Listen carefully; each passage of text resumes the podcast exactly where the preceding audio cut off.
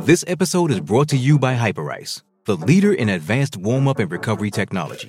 They have tons of innovative products, like Venom heated wearables to help soothe sore back muscles, Normatec compression boots to speed up recovery and increase circulation, and Hypervolt massage guns to improve mobility. Loved by athletes like Naomi Osaka and Erling Haaland. Try them yourself.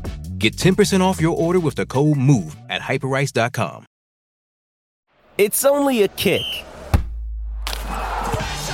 a jump, a block. It's only a serve. It's only a tackle, a run. It's only for the fans. After all, it's only pressure. You got this. Adidas.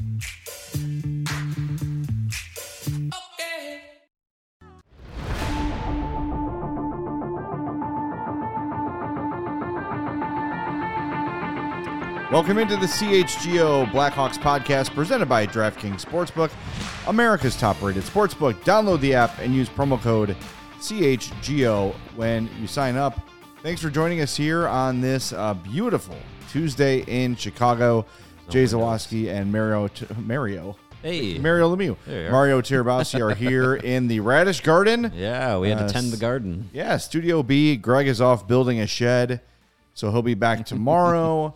We got a lot to get to today. Uh, before we do, make sure you smash that like button on YouTube. Make sure you subscribe to our YouTube page as well. If you're a podcast listener, make sure you are following or subscribed on your favorite podcast app and leave us a five star review on Apple Podcasts or Spotify. That would be greatly helpful. I was looking at our reviews Much today, and we got to offset those one star reviews. Nah. Those people that get mad at us when we talk about Uh, we're too Children woke. dying. We're too woke. yeah, too woke. Yeah, too woke. We so gotta- yeah, five star reviews, please. Tone down the wokeness, apparently. I guess so. Yeah. Um, all right, let's start with the news that came really late in the show yesterday. Um, Mark Eaton uh, of the Blackhawks development staff was a guest on the Blackhawks Talk podcast, them of the similar graphics, um, and talked about the team's decision to take the development camp program off ice this year. What we had seen in years past was Hawks prospects playing together, practicing together, eventually scrimmaging together. So after the show, I listened to the podcast. I'm sure you did too, and the reasoning was very sound. Yeah, it makes sense. The, the what what was interesting to me, and by the way, this is a good reminder. Thursday at two thirty, we're gonna have Colby Cohen on the show. Uh, he's got strong thoughts on this as well. He's a player who suffered an injury in development camp, and it stunted his career a little bit. So he'll talk about that along with everything else Blackhawks offseason. So mark your calendar Tuesday, or I'm sorry, Thursday two thirty, Colby Cohen. But what Eaton said was these guys are in their summer routines and maybe they're not skating just yet, and maybe they're just doing off ice, weightlifting, whatever, that sort of stuff. And then they see development camp coming, and they try to. He used the the analogy of like cramming for an exam, so they stop doing the physical workout stuff. They just start skating, skating, skating because they don't want to look bad at, at, at development camp, and it kind of throws off their entire off seasons. So the thought is bring them in, work on the off ice stuff, you know, uh, physically and mentally, and then keep them on their training r- routines. It makes perfect sense. I'm on board.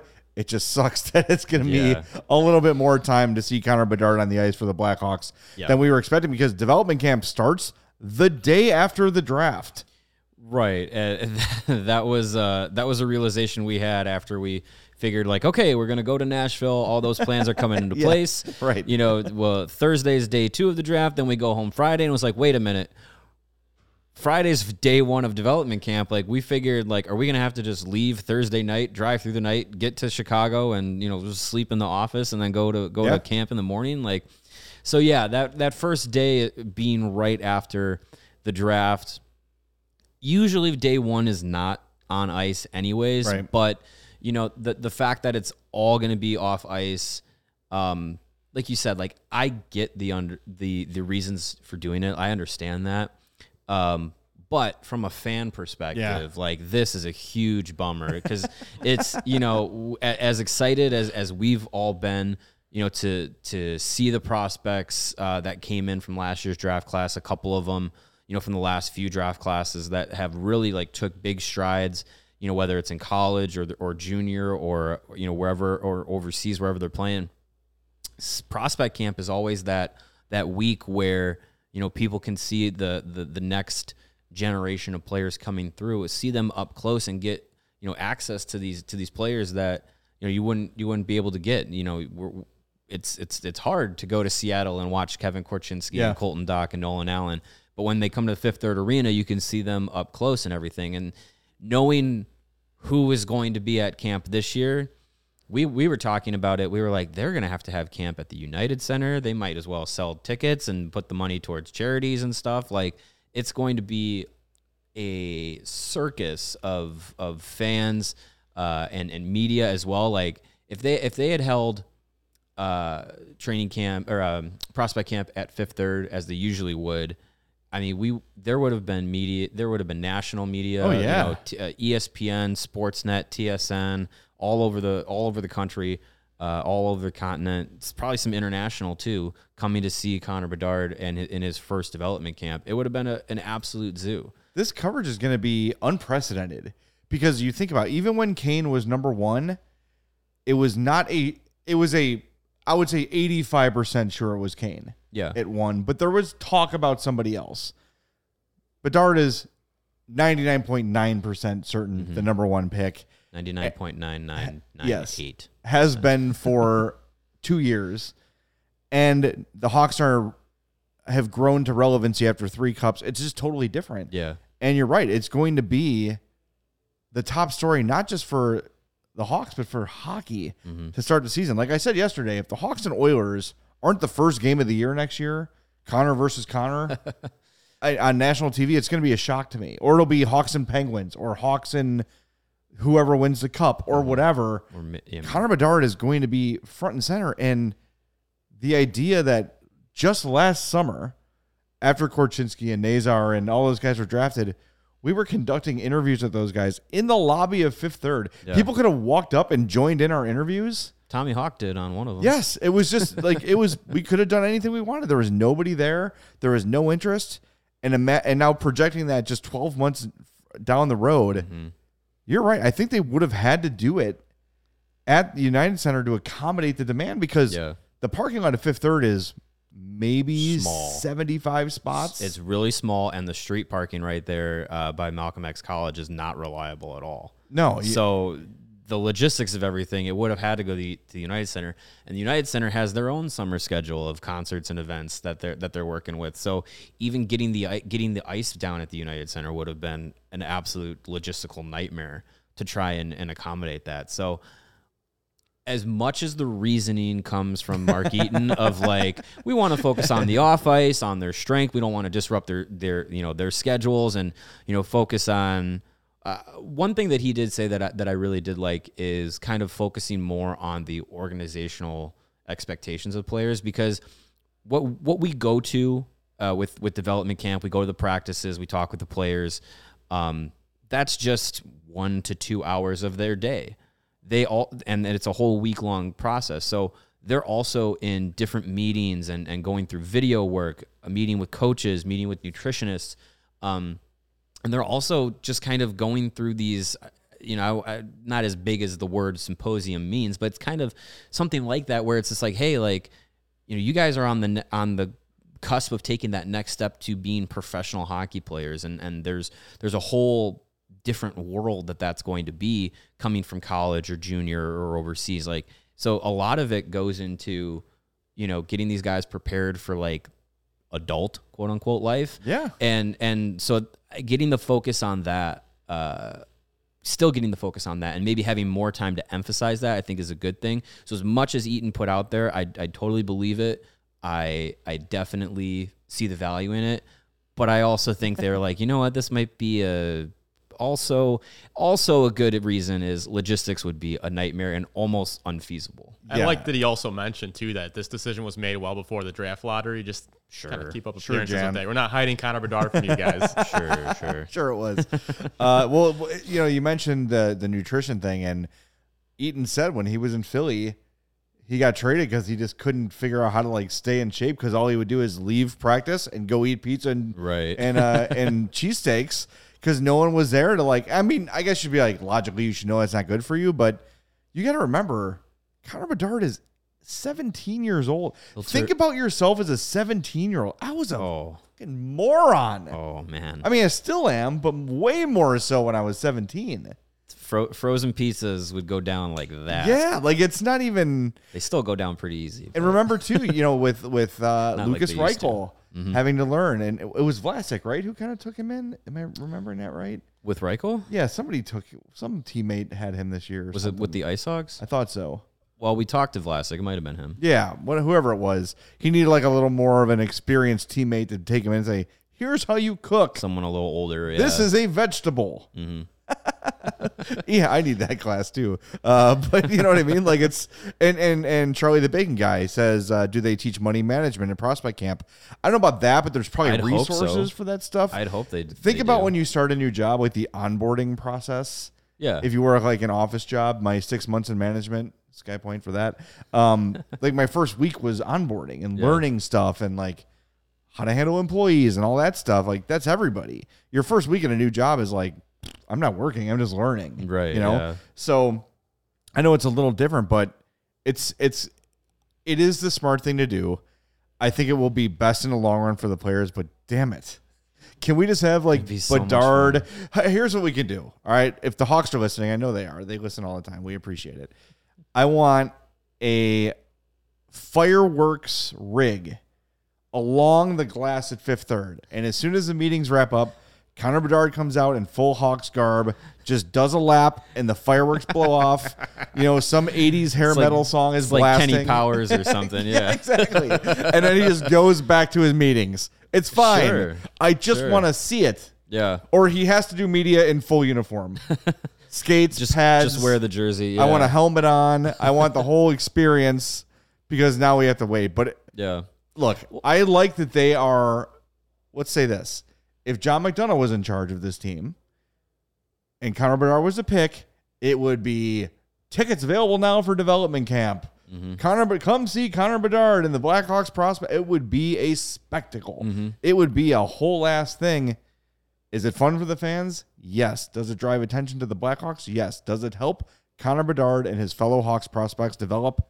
No, it does not. No. So the emphasis on hockey from Kyle Davidson and everyone below him has been really impressive. Their patience, their uh, their I, what would the word be like? Their their ability to stay calm when things are exciting. Yeah. you know what I mean? Like, Level headedness. yeah, they're level headed. They don't panic. They don't. There's no knee jerk reactions. Well, and when we when we had him on the night of the draft lottery, he talked about how he's just like such as he doesn't get get too excited, doesn't get too down. Like he g- gave us the story about like getting presents at Christmas and just be like, "Ah, cool." Like not really getting Yeah. like super, you know, super intense about, you know, those things and and I mean, I mean that rubs off on people. So uh, it it does seem like, you know, he's kind of instilling in the organization a little bit more of that kind of mentality like okay like when things go really well we need to you know stay the course and and a- appreciate what's happening but not get get ahead of ourselves. And when things are really bad like they can always get better. And never never looking at it was like oh now we're you know we're in the dumpster and can't get out of it or anything like that. So that's a good thing too. The one thing that i um am interested about and I have no I, I have no information about this. I just wonder maybe could the convention come back? Like I know that was a hmm. big McDonough thing. Yeah. Like I understand that.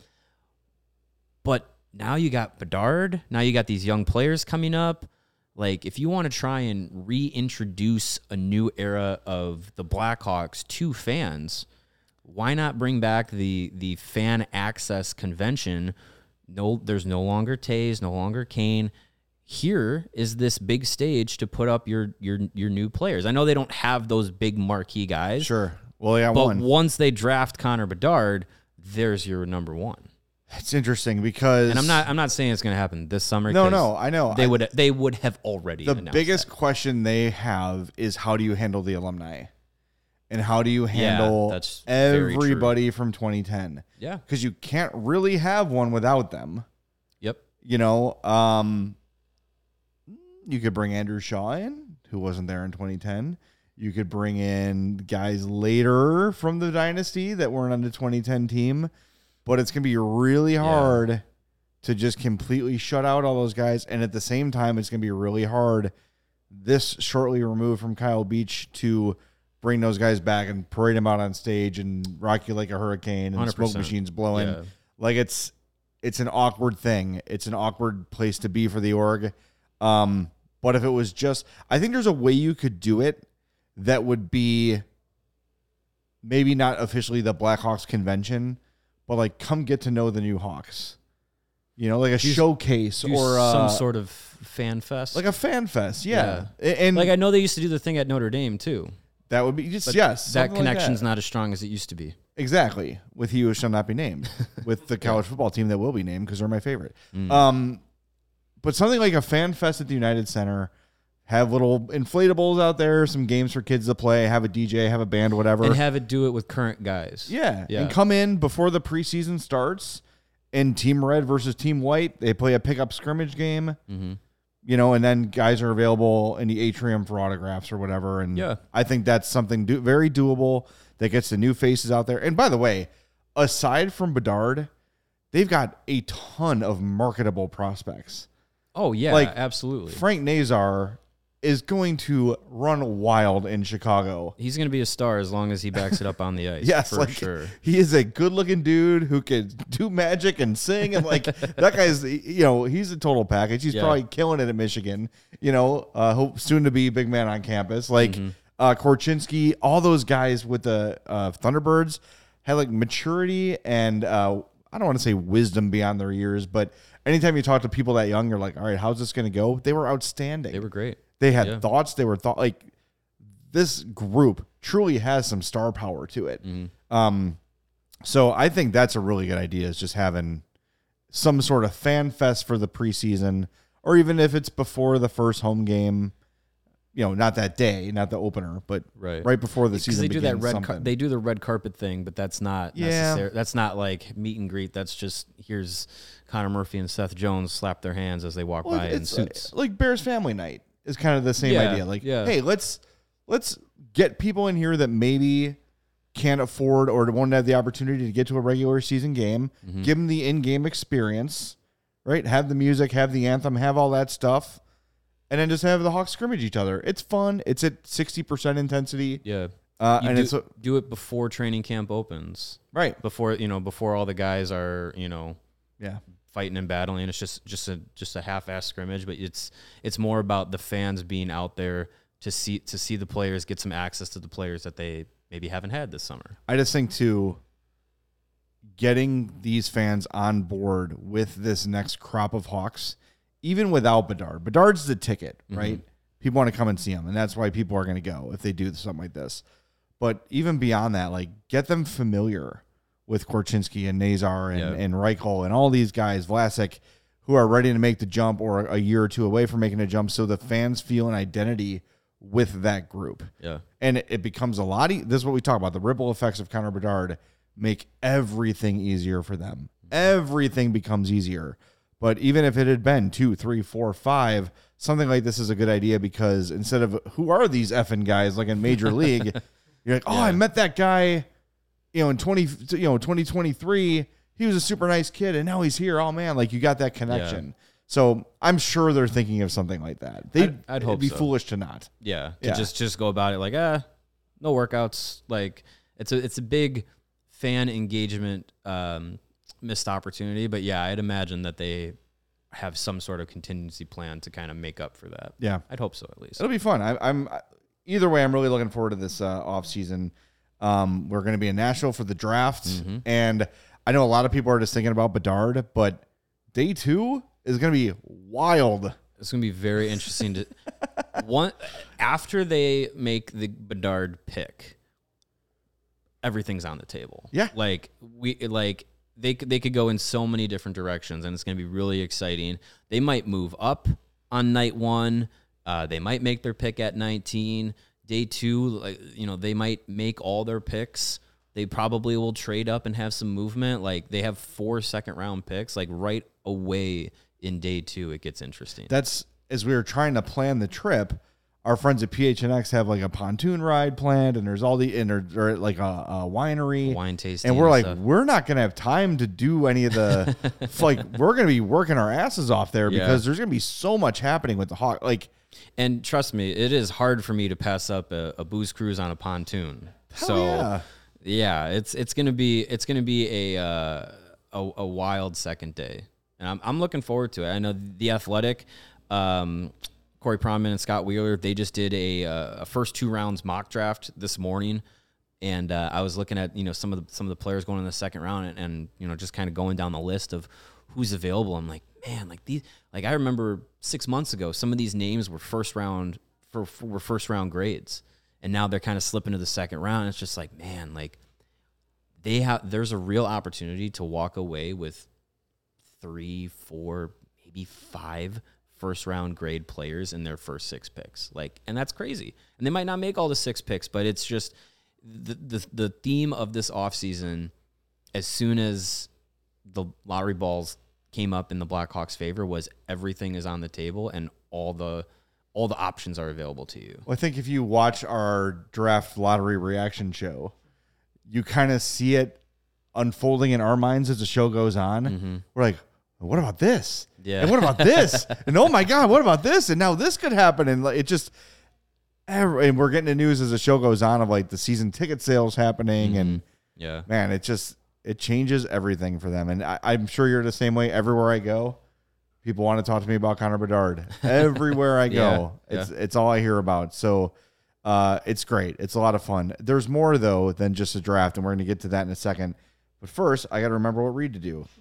Uh, you have Shady Rays? I do have Shady Rays, and it go. is sunny as hell today. It is. And my Shady Rays are in the softball car. ah, so I was suffering without my Shady Rays today. it's tough. Uh, that is a fail on my part. Uh, take on the sun with gear built to last. Our friends at Shady Rays have you covered for the warm weather ahead with the premium polarized shades at an affordable price. You know, I'm going to go off script Oh. because Shady Rays is so damn good. They are. We got sent Shady Rays as part of their en- uh, endorsement here, and I was like, these are the nicest sunglasses I've ever owned. They are super. They look great. 1st of all, they are incredibly sharp when you put them on. It almost like improves the vision. Yeah. Uh, really does a good job of keeping the the sun out. I have a pair of prescription polarized glasses, and sometimes I have trouble. Like I can't read a screen Yeah. Like if I'm checking out at a kiosk or whatever and I have to take them off and it's a whole thing. That's not the case with these polarized shades. They're great and they stand behind everything they do. They have the best protection plan in all of eyewear. It is a full lost and broken replacement policy. If you lose or break your pair, even on day one, they will send you a brand new pair, no questions asked. Wear them with confidence because they have your back long after the purchase. And aside from that, they're giving you a killer deal. Mm-hmm. They're giving you their best deal of the year. Go to shadyrays.com, use the code CHGO for 50% off two pairs of polarized sunglasses. Try for yourself the shades rated five stars by over 25, 250,000 people. Yeah, don't And sell them it's- short. Yeah, and aside from just making kick-ass sunglasses, they're doing great things for the community, providing much needed support to nonprofit partners across the U.S. through Shady Rays Impact. They're building play sets for pediatric cancer patients, to pro- providing young adults with MS the outdoor adventure of a lifetime. They are making an impact in their community and others like it now and for years to come. Those are our friends at Shady Rays. So again, shadyrays.com, code CHGO for 50% off two plus pairs of polarized sunglasses. Do it. Yes. Make sure you before we go to Nashville, get your Shady rays out of the softball car. Yes. Yes. We're, Yeah, I- we're, we're gonna need them. The actually softball brought my car sh- go ahead. i- is very stinky right now. I imagine if it's full of softball equipment. yeah, we're gonna have to crack the uh, we're gonna have to crack the tailgate for a while. Yeah, need to air that one out. I brought my Shady Rays with me to Arizona in a tightly packed bag. I mean, overpacked. Perfectly fine. Didn't Yeah. break. Oh, yeah. Extremely durable. Durable. And it was great for the golf course. And they come in the bag that is also a wipe. yeah. Yeah. It was convenient They're gr- because yeah, I they're was great. sweating all over it. Seriously, I, I, I like you know script aside, like th- I was so impressed by how yeah, high they're quality. they really were. nice. Charlie, the bacon guy, says he's wearing his shady rays now. Cool. He also Uh, said he was driving home shirtless. Yeah, we're still waiting on our missed that bacon Bedard day. I mean, Yeah, ba- Bacon Day is uh, got to put get that on the yeah, calendar. let's go, Charlie. And Nate says, I've never owned a nice sunglass before, but I feel like I need to now. Exactly. Yeah, hey, you know, buy ShadyRays.com. two pairs, CHGO. get one 50% off. Do it. Uh, and yeah, you know, uh, beautiful weather today. Uh, it's a good day to kick back, throw your Shady Rays on, and crack open a nice, cold, delicious Goose Island beer, the official beer of us here at CHGO and Chicago's beer since 1988.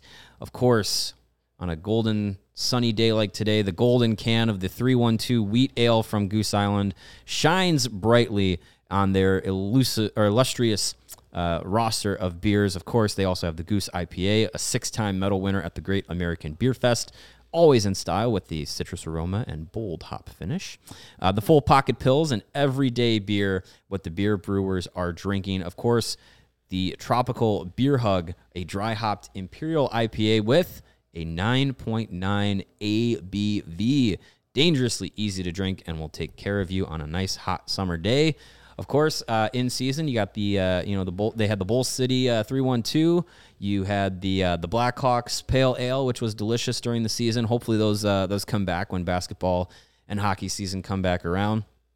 You got the Green Line, the Matilda, huge roster of delicious beers from Goose Island. You can get all of those and more, some ultra fresh brewery exclusive beers at the Goose Island Original Brew House located on Clybourne Avenue in Lincoln Park. Or you can go to their tap room at Fulton Street in Westtown. Again, that is the Goose Island Beer Company, Chicago's beer. Tonight is a night to go out on the porch and crack a beer. Mm-hmm. If there's ever been one. Finally got a night off. I'm doing it. There you I'm going go. To enjoy this evening and some Goose Island beers. Uh, right before the show started, as always happens, Mm-hmm. we are hashtag blessed by the hockey gods every day. Give it 24 hours. Uh, I'm going to let you sort of outline this as, Ah, as your yes. discovery, but our buddy Frank Seravalli with a hockey blessing for today. Yeah, so Frank Seravalli and uh, Daily Face Off uh, today published their uh, analytics based projections uh, for their top 50 free agents available uh, this offseason. Obviously, the Blackhawks um, have a lot of money to spend, so this uh, this caught my eye uh, immediately, and there were some really interesting. Um, really interesting names and, and figures put together for their list, and their their list was done uh, with analytics from the A, uh, New York-based AFP uh, analytics department, which they did mention. Uh, Daily Faceoff did that last year. Uh, the AFP analytics projections were very accurate. Um, they had an average uh, error range of just three hundred and forty-eight thousand dollars uh, on their AAVs and just a 0.61 uh, years difference on their uh, average contract expectations. So $350,000 uh, give or take and 0.6 years give or take. So this is a very uh, accurate, very reliable analytics uh, formula that they have for these projections. So this is really interesting. We'll throw the graphic up here. These are a couple of names that have been circulating uh, either in the Blackhawks sphere or in our discussions Yes. about free agents and whatnot. And another one. and an extra one as well, just for uh, you know, we'll we'll talk about it. Um, and then the, on on the right of your screen is uh, is the projections from from Daily Faceoff again coming from AFP Analytics. So you got Tyler Bertuzzi, JT Compher, Michael Bunting, Alex Killorn, Ryan O'Reilly, Max Domi, Max Pacioretty, Jason Zucker, James Van Riemsdyk, Sean Monahan, Teddy Blueger, and Patrick Kane. So these are some interesting numbers. Yeah. And when we've talked with Kyle Davidson and when he has spoke to, to the media in general, it really seems like he has laid out that they are not looking to go long term with anybody really Yep. uh, at, at this at this point in the game. So when you look at the the list, guys like Tyler Bertuzzi, JT Compher, Michael Bunting, uh, even Max Domi, all at five years. I don't know that I know the the the the Max Domi coming back to the Blackhawks narrative has been pretty strong, but the way he's played in the in the in the offseason, like maybe he just stays in Dallas. It's been a really good fit. He's been Yeah. performing pretty well. Um, and even on the open market, it might not be as simple for the Blackhawks to get him to, to come back now the way that he's been playing in this postseason. No, and you know what? And I said this last week, but exactly what Max Domi wanted from his contract with the Blackhawks, he got. Mm-hmm. He had his year to play in the top six to prove himself as a performer. Got traded, performed in the playoffs. Boom! Now he's looking at a five-year deal with somebody. Good for him. Yeah, I would love to have him back. If I'm Kyle Davidson, I'm going to option B. I'm not giving Max Domi five years because I don't know where this team's going to be in five years. Right. I'm going to assume five years from now, there's not going to be a lot of space on the top five for a then, what, 33 year old Max Domi? 30. 32, 33 Yeah. in that range. Yeah. Yeah. And that's not a guy who you can move. I mean, I guess you can move him to the bottom six and have him be in like a Kris Versteeg kind of a role. Mm-hmm. Um, It's, look, if it's- they it's want hard. to, I'm on board. If but I just yeah, think- I just think- mutual interest. Yeah, sure. I just I would be surprised if he was going to give five years to him. Remember, the beauty of well, I guess like you'd call it maybe the downside of the only downside of Bedard is you know his next deal will be a max. Mm-hmm. There's no question about it, unless he falls way short of expectations, which no one thinks is going to happen. Mm-hmm. You got you're gonna have a new deal for Reichel. You're gonna have new deals for all these guys, kind of hitting within a year or two of themselves. So we all love Seth, Seth Jones. He's been good, but that contract's in albatross. It's going to be there for a long time. I don't know how many of those Kyle Davidson wants to tie himself down with. Right. If Max is ready to sign maybe a little more money for less term, and you give him a three-year no movement clause because he wants that security, okay, Sure. I'm down with that. So, what was the projection? Four point seven five. Max Domi was projected out at five years at a four point. I'm sorry, where is it? Yeah, Four 4.75. point seven five million dollar cap hit. We'll give you three at five point two five. Yeah, I mean that's uh, that uh, that might work, but I think you know Domi is, has has expressed that he he wants to feel like he's got you know a, a place to settle with in the NHL. He's been on a bunch of different was it six teams Yeah. in his career. You know he's he's he's bounced back and forth. Uh, you know he's done the the one year, one year, one year kind of thing. I think he wants to be able to um, settle down with a team, feel like he's got a spot.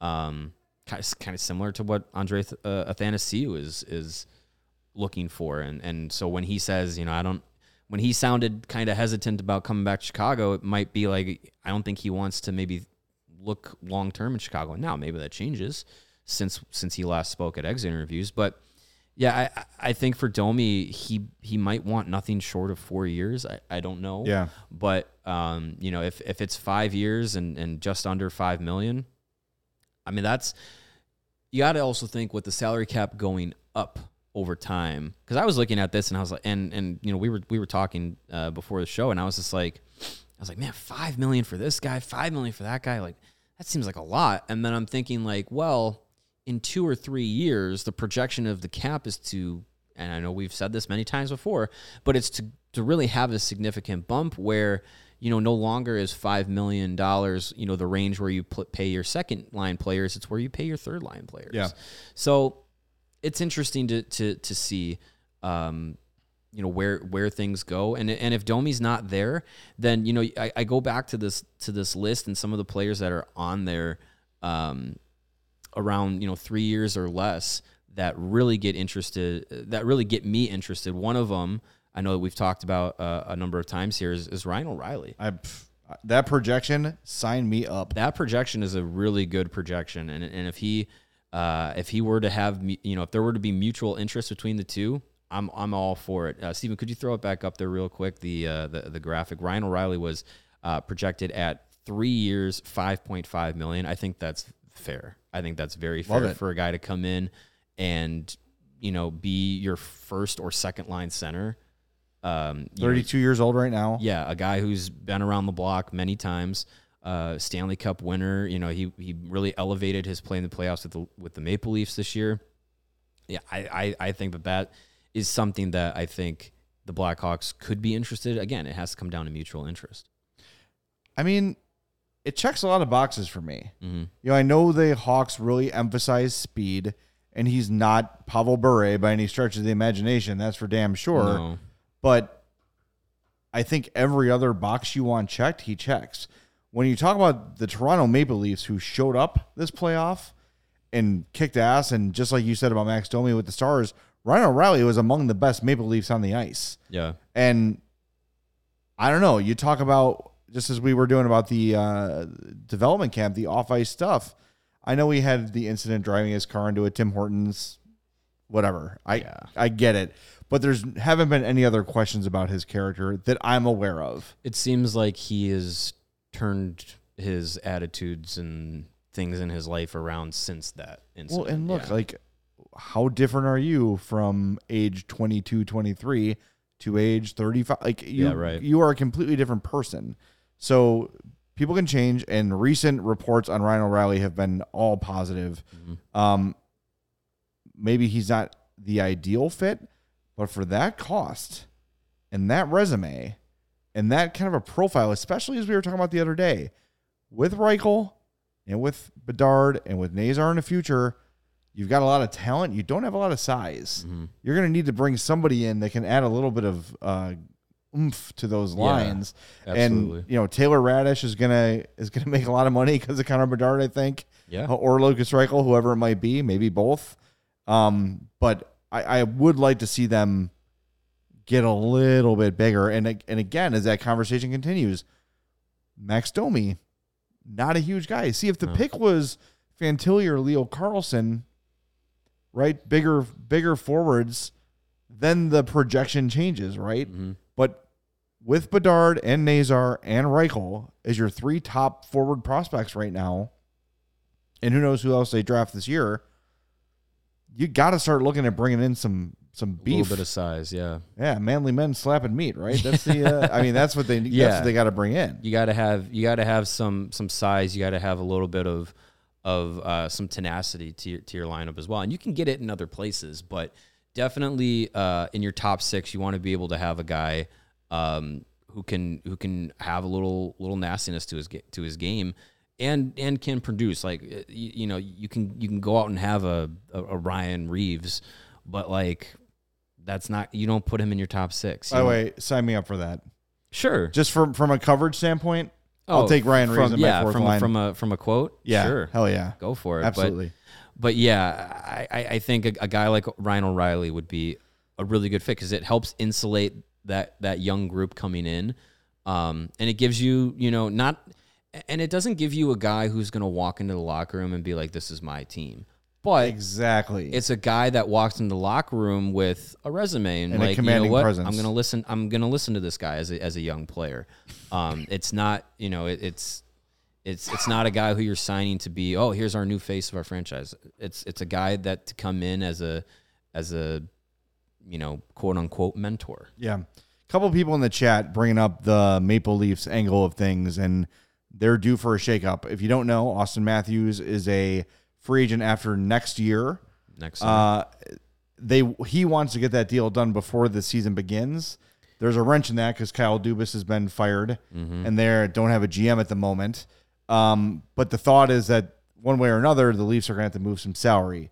Nylander, uh, uh, Mitch Marner. Marner have been mentioned. I saw somebody in the chat say that the Hawks don't have the assets to uh, trade for Nylander. I think that's not true at all. It's Rick eighty nine there at the bottom, Steven. Um, the Hawks have all the assets to trade for Nylander.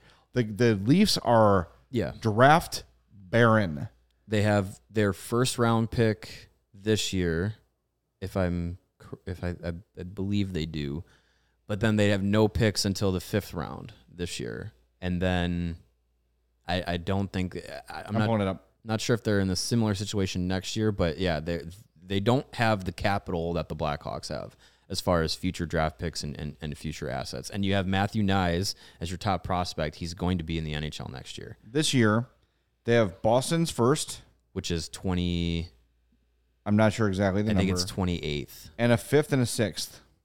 Yeah, that's it. Next year, they have their first. The Islanders third. The Hawks fifth. Their seventh and Ottawa's seventh. Yeah, 2025, they've got a third, two fifths, including the Hawks, a sixth and a seventh. So so Rick uh, clarifies here. Doesn't mean that they don't have the assets. Means they're not in a position to do it. I that's what I that's where I tend to fall. As much as it would be, I think a as much as I don't think I don't hate the idea of the Blackhawks saying like let's pair Bedard with Nylander or Bedard with a Marner or something like that to go in with to go in and be like hey here's a guy you're gonna play with for 10 years you know something like that. I don't hate that idea. I also understand like you have 19 picks in the next 3 rounds in the next 3 drafts. Like that goes a long way and you don't need to oversell that just for one player. Like you can you you do need to continue to restock your prospect system so you don't run into a position where it's just like crap all our good guys are gone. Now we sure, don't have anything. I agree with that. At the same time though part of the reason you gather these assets is to fast forward things a little bit. And mm-hmm. what are the odds that let's just play pretend 19 and 2 seconds or whatever it might be creates someone as good as Mitch Marner right. or William no, Nylander. Yeah. Like those guys are established, they're good, they're ready, they're young, mm-hmm. they're not lottery tickets. And the beauty of having all those draft assets is not just to make the picks, because we've heard Kyle Davidson say it himself. Out of your typical draft class, let's say you have one pick, rounds one through seven, you're going to get one NHL player out of that group on average, statistically speaking. Yeah. yeah. Now, of course, the Hawks have more, so they will get more. But still, at the end of the day, like there's a reality. Like Sam Rinzel, a first round pick, forget exactly where he was picked, but twenty fifth. There's a shot he never plays an NHL game. That's a reality. Yeah, that a 25th pick in the first round does not play an NHL game. So while it's very exciting to think about, oh my God, they've got Bedard and they've got all these prospects we like and all these picks, you got to use the picks to get to the to add to your team now too because the chances of every prospect hitting are very very slim even if you right. like them now. Right. I mean go back through hawks history and prospects we were all very sure about ian mitchell. Mm-hmm. everybody was sure about ian mitchell and now he's about to become a restricted free agent and it's like eh yeah should they trade he, their rights? there's gonna, probably no interest in his rights. And he's gonna walk yeah He's going to be a career AHL, you know, for you know top pair top guy, AHL guy, and then be. your yeah. first or second call up with with injuries. It is what it is. Not everybody pans out. Yeah, you know. So and injuries happen and other things happen and like so. For me, if there's a team that is looking to move cap and you're going to bring in a proven young commodity, I am all for it. Mm-hmm. Like I don't know if Mitch Marner is a reality, but I mean that would that would take a lot. Yeah. Those those those and, and even Nylander too. Like those are those are still deals that it's just like it's not just here's a here's five you know high draft picks and we'll take Nylander. It's it's it's a lot of moving pieces. Yeah. So and but but I mean the the draft days will be very interesting to see what the Maple Leafs do because back you know back to the point like they are gonna have to do something. Yeah. They're and and there's a lot of uncertainty. They don't have a GM, don't know what what they're going to do with their head coach with Sheldon Keefe. Um, and then the draft is five weeks away. Like they they're going to have to get somebody in quick and figure out you know what they're going to do. And and with Auston Matthews, he has a no trade clause kicking in on July 1st. Like they need to get his deal, his extension done before then, or it seems like he holds a lot of leverage in what he wants to do. So from an organizational standpoint, that's that's in their best interest. But it's nice for the Blackhawks to be on this end of things where it's just like, oh, you know, the Vancouver needs to shed money, Toronto needs to shed money, you know, Team XYZ needs to shed money. We will take your money. Yep. you know, we will we will help you shed that money at, at a cost um, to do business. So yeah, I mean, it, it's it's interesting. I th- I think any and all options, the Blackhawks should be at least listening. Uh, a couple comments I want to get to. Uh, Mike said the Hawks don't have enough uh, offensive uh, talent, more skill up front. That's true, but mm-hmm. remember, this draft is extremely forward heavy, mm-hmm. and I would expect the first several Hawks picks to be forwards. Yeah, and and we we kind of said that going into last year's draft where we were like, oh, they're thin at forward, and two of their first round picks of, of the three of them were defensemen. But that's because this year's draft class, by all accounts, is worse than last year's draft class as far as Yeah. high end defensemen. And the Blackhawks have a good number of defensemen that are young and that are projected to get into the NHL and play significant NHL games. Um, besides Reichel and Nazar, you got Bedard on the way. There's really no other high end forward that you're that excited about. Yet. Philipp Kurashev seems like he's going to be that middle lineup guy. Um, one, as long as he's healthy and consistent, that's that's where he's going to fit in. But yeah, this this year's draft, you're probably going to see, you know, Bedard at number one, another forward at 19, probably another forward in their next pick. Like it's going to be a, a, a lot of, uh, and, and the good thing is that a lot of those players in that first 40 to 50 range are really highly rated. So you're getting a lot of guys that when you say like, oh, top end forward talent, you're talking about guys that could eventually project to play in a top six role into the second round. So that's really uh, valuable for the Blackhawks. And I think Bijan might have been someone else had a comment about trading for Matt Murray uh, for the Leafs. That's the one thing I think it was Grant there uh, that might be off the table because you've got Mrazek, you've got Soderblom, last year. you've got Commesso. They're pretty set in goal now. I know Commesso's not proven, Soderblom isn't proven yet, of course, but I think bringing a long-term problematic goaltender contract.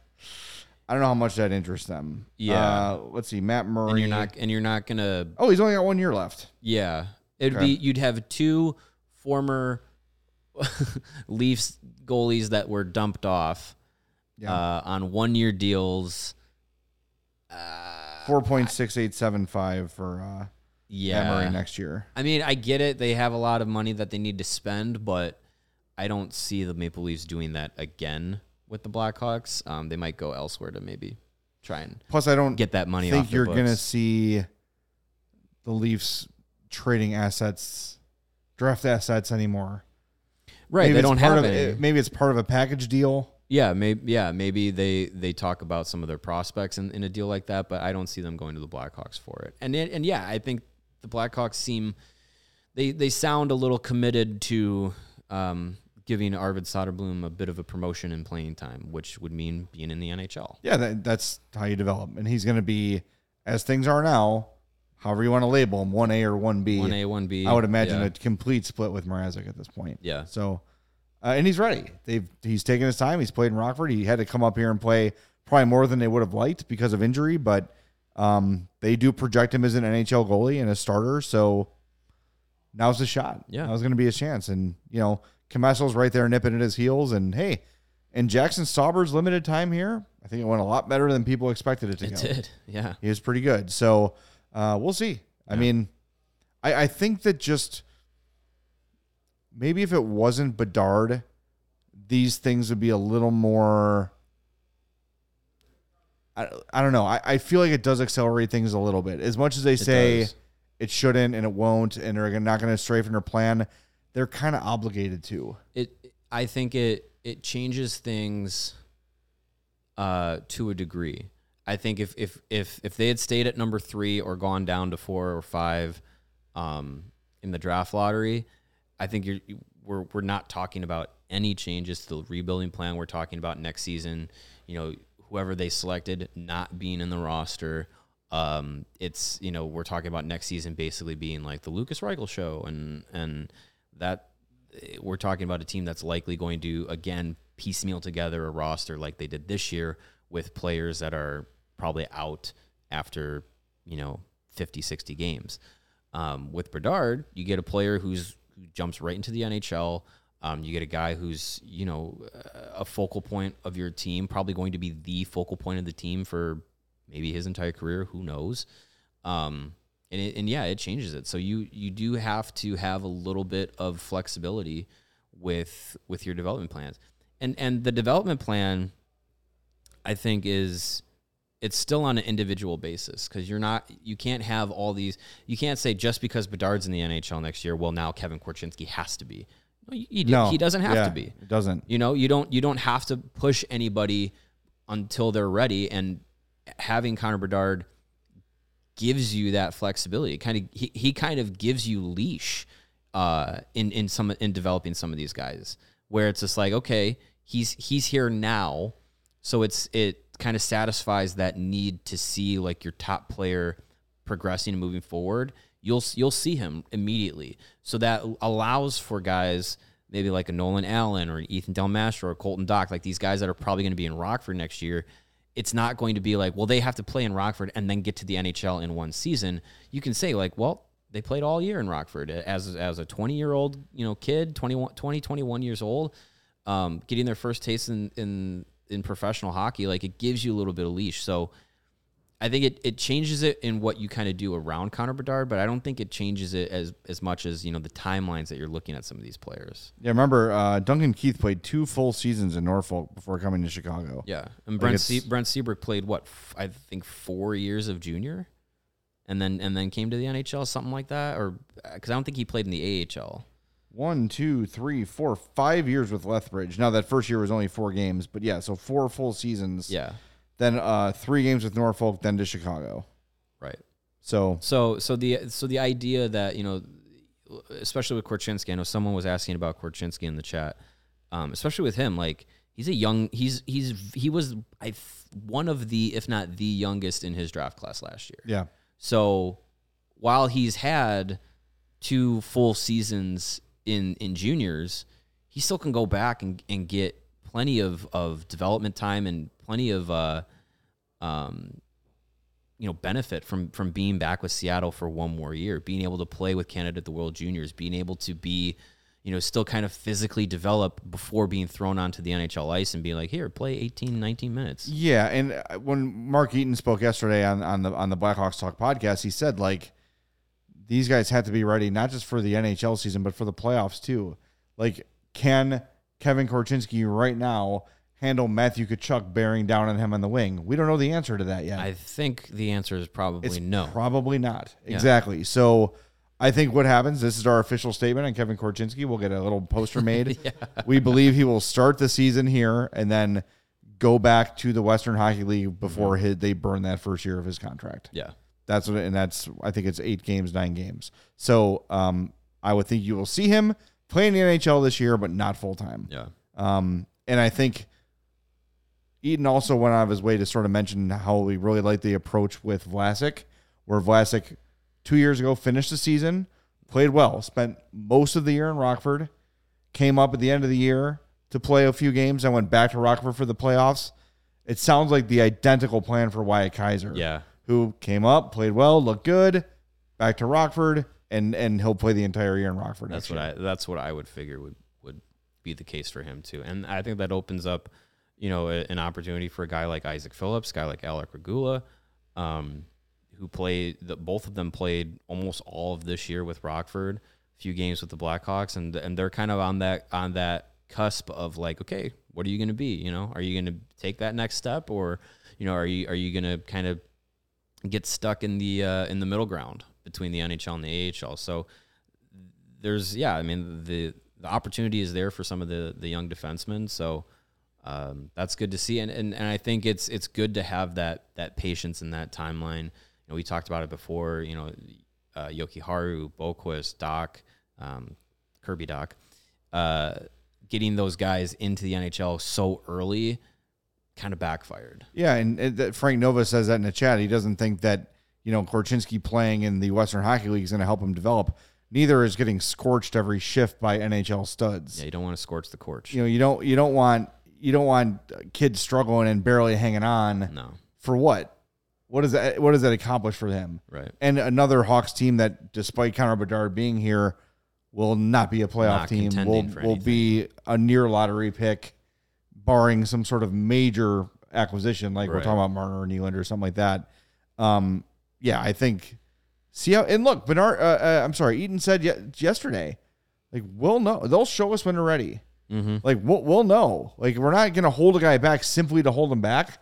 But unlike the predecessor, they're not going to call a guy up just because. Yeah. You know, so they're not going to say it's your time now, go do it. It's like they the the player has to prove it to him. Right, and not every player's development plan will be identical, nor mm-hmm. should it be. Yeah. You know, guys have different attributes and they need to be uh, everyone develops a little bit differently. We've got a super chat from our buddy Young Dangle God who says, I can't wait to see Kaner come back to Chicago. Uh, yes. At three by 757. I'm glad that he yeah. gave us his dollar. Yeah, at yeah. 575 rather. So let's go back to the uh, to the graphic and to the free agency board here that we've concocted. This is from again from uh, Daily Face Off, Frank Seravalli with uh, the help of AFP Analytics. You see at the bottom there of your screen, Patrick Kane. The projection is three years, 5.75, which is a significant uh, pay reduction from his $10.5 million uh, contract that he uh, earned with the Blackhawks and for a short time with the Rangers. that uh, projection and that number, um, it, it, the door is closed on Patrick Kane uh, from the organization. But seeing that number and and and seeing that term, I think is going to get a lot of people saying, "Well, why wouldn't he come back?" Three years with Connor Bedard and, and at that kind of price and all this. I, I it's enticing. I get it. The organization and Kyle Davidson, they have they have shut the door behind uh, Patrick Kane and Jonathan Toews as they have walked out of the United Center. I, it's it's not going to happen, even as enticing as that term and that money would be for Patrick Kane on the back half of his career. Yeah. Um, you mentioned it with Ryan O'Reilly. He comes in with a presence, but he doesn't come in with "This is my locker room." Mm-hmm. Patrick Kane comes with "This is my locker room." Yep. And we talked to Alex Vlasic earlier uh, during the Rockford's playoffs, and he said like with Kane and Toews in there, there was a little bit of like walking on eggshells, not because they were dicks or bad leaders or anything like that, but it's just oh my god, that presence of those guys in this room in that sweater, it was a lot. It's harder to find your voice when there's already voices that will speak up that are louder than you. Yeah. So I so I get it from that perspective as well with what the team is trying to do to be like, hey, we want our our new players, our young players to, you know, find their leadership opportunities. It's not going to happen with with Patrick Kane in the locker room.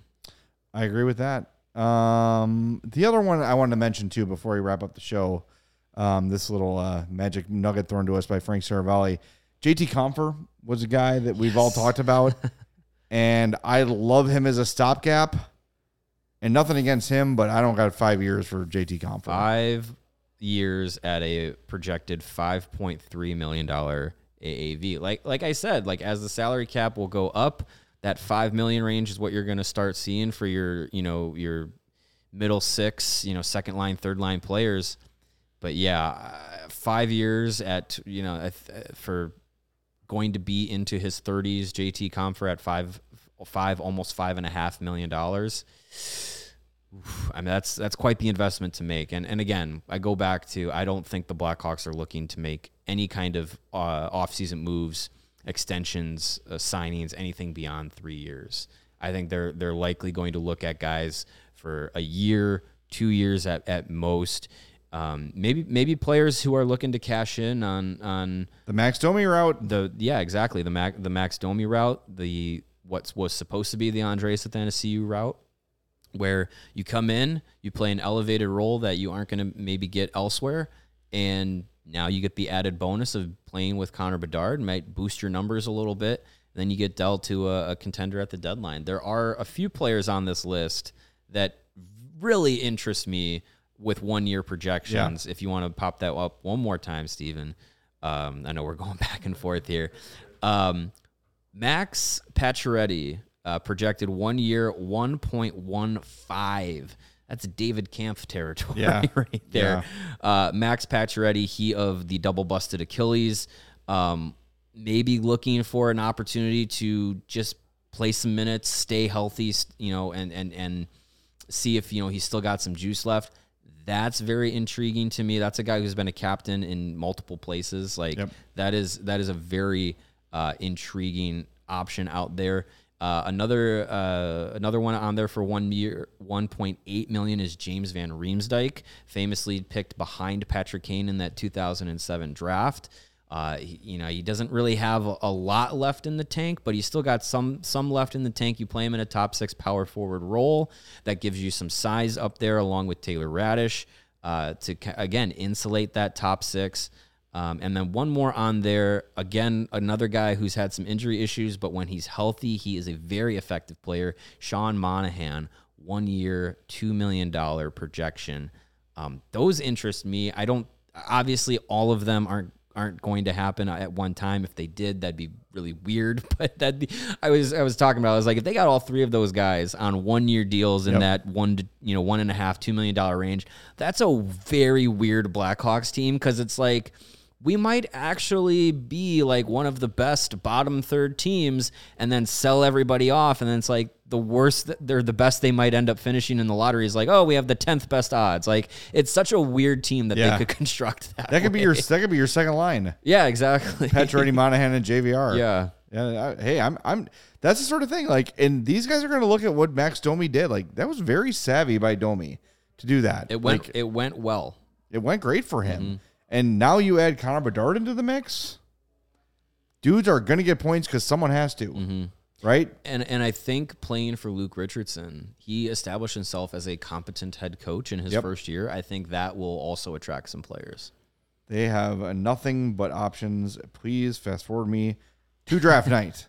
All right, we're going to wrap things up, but first we want to remind you that the ComEd Energy Efficiency Program is committed to helping families and businesses in the communities they serve by helping manage energy saving energy usage rather and lower energy bills now and into the future. That's right, Jay and Stephen. ComEd offers a wide variety of incentives on lighting and other efficiency upgrades to commercial, industrial, and public sector customers of all sizes across their territory. ComEd offers free facility assessments that can help find energy saving opportunities like for HVAC systems, commercial kitchen equipment, or industrial processes. Tell me more. I will tell you more. Thank you. An authorized engineer will work with you to develop a detailed assessment plan specific to your goals and needs.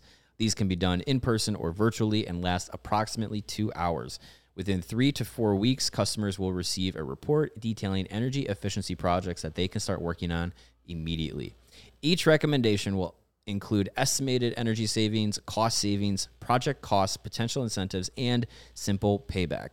If you own a business, Stephen, do not wait. Yeah, get Steven. get started saving money. Take notes. Get started saving money and energy and your monergy today. For energy saving tips, lighting incentives, or to schedule your free facility assessment, Jay, go to comed.com slash powering biz. Is that comed.com slash powering biz? It is, Jay. Comed.com slash powering biz. Schedule your appointments today. I will. I'm going to do that. Sounds good. As soon as the show is over. And guess what? The show's over.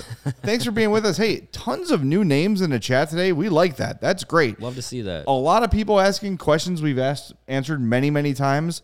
A great way if you're new to the podcast is to go check out some Mailbag Monday episodes. The last two Mailbag Mondays will probably answer all the questions you had. Yes, because we get a lot of the same questions a lot, and that's great because there's only so many stories about the Blackhawks happening right now.